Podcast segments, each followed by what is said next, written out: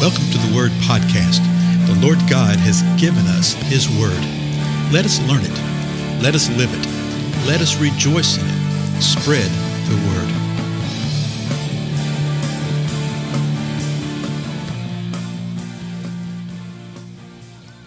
Blessings, everyone. Woo!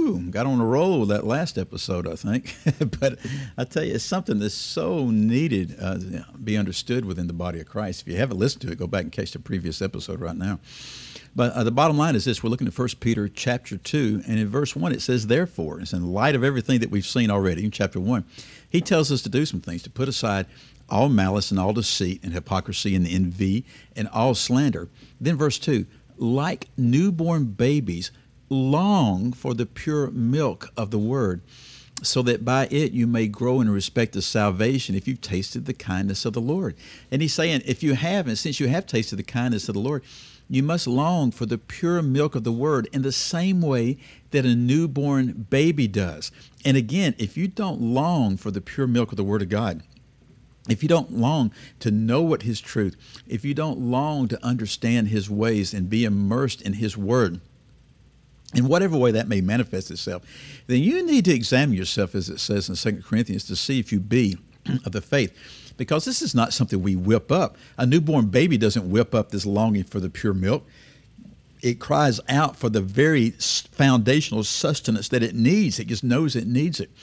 And so if you don't have that longing and that needing, there may be something else askewed. Now, let me hasten to say that doesn't mean that I'm talking about, okay, you have to be in this form of a Bible study. You have to do it this way. You have to do it the way I do it. No. So often people think, well, longing for the pure milk of the word is being in a Bible study of a certain kind of format. No. Not that at all. It's longing to know the word of God.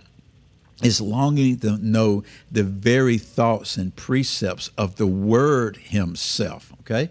That's a different type of thing. So in verse 4, let's pick it up.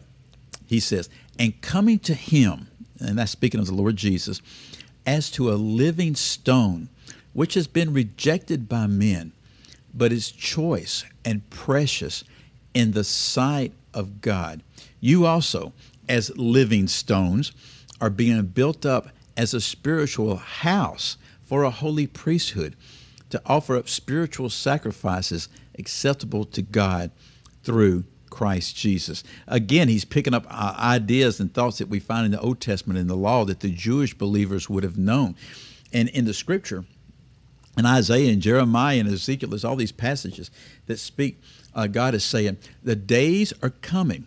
The days are coming when I'm going to move and I'm going to turn your heart of stone into a heart of flesh.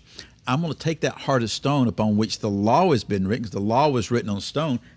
Remember what happened with Moses and the Ten Commandments, which is just a synopsis of the law, that was written on stone. He said, but the day is coming when I'm going to write upon you as heart. And he's mentioned 2 or 3 times already in Peter, 1 Peter, of the heart that we have. Okay? So he says, you're to come to him as a living stone. Daniel spoke about that the Messiah would be a living stone that would be rejected by men. But you know that he's choice and he's precious in the sight of God.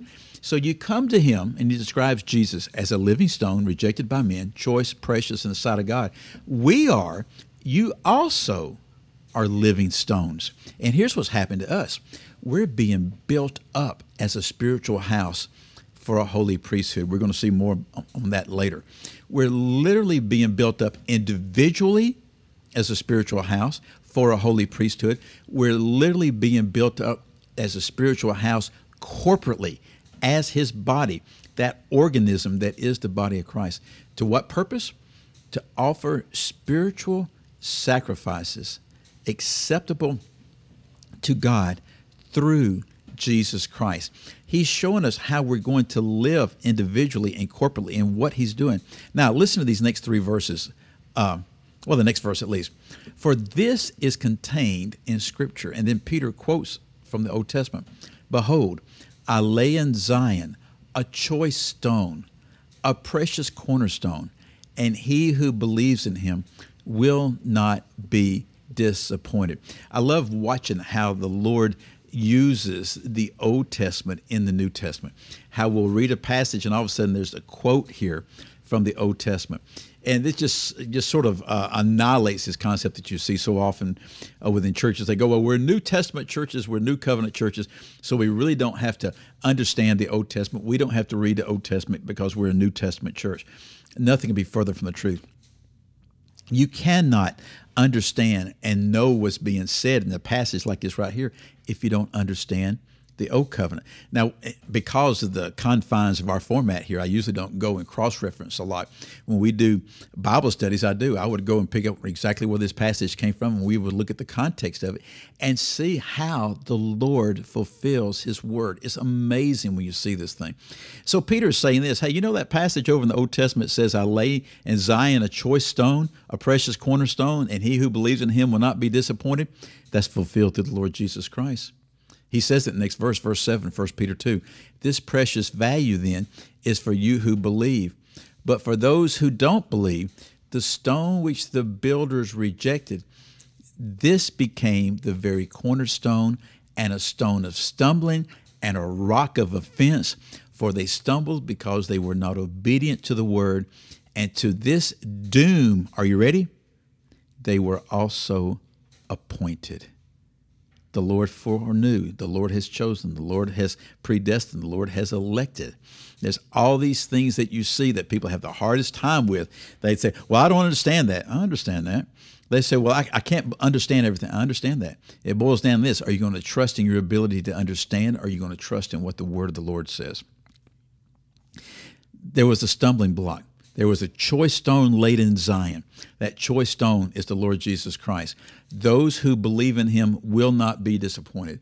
But those who choose to disbelieve and refuse to believe, that stone which the builder rejected, that is the very cornerstone, and it becomes a rock of offense, and it becomes a stone of a stumbling block. Other scripture talks about how they'll be crushed by that very stone.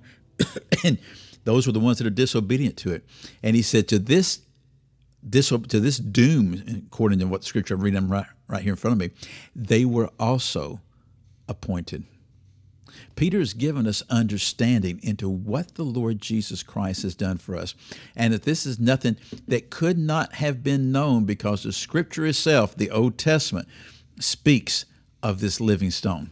So, in my final moments right here, question for you. Have you believed unto salvation? Have you truly repented and confessed? Do you truly believe that the Lord Jesus Christ is the precious cornerstone? Or are you just a religionist? Are you just somebody that is very involved in an organization, in a religious activity of a church? It's just pattern and practice of your life, and yet you've really never been transformed.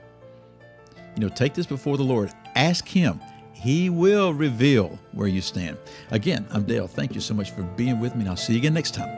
Goodbye.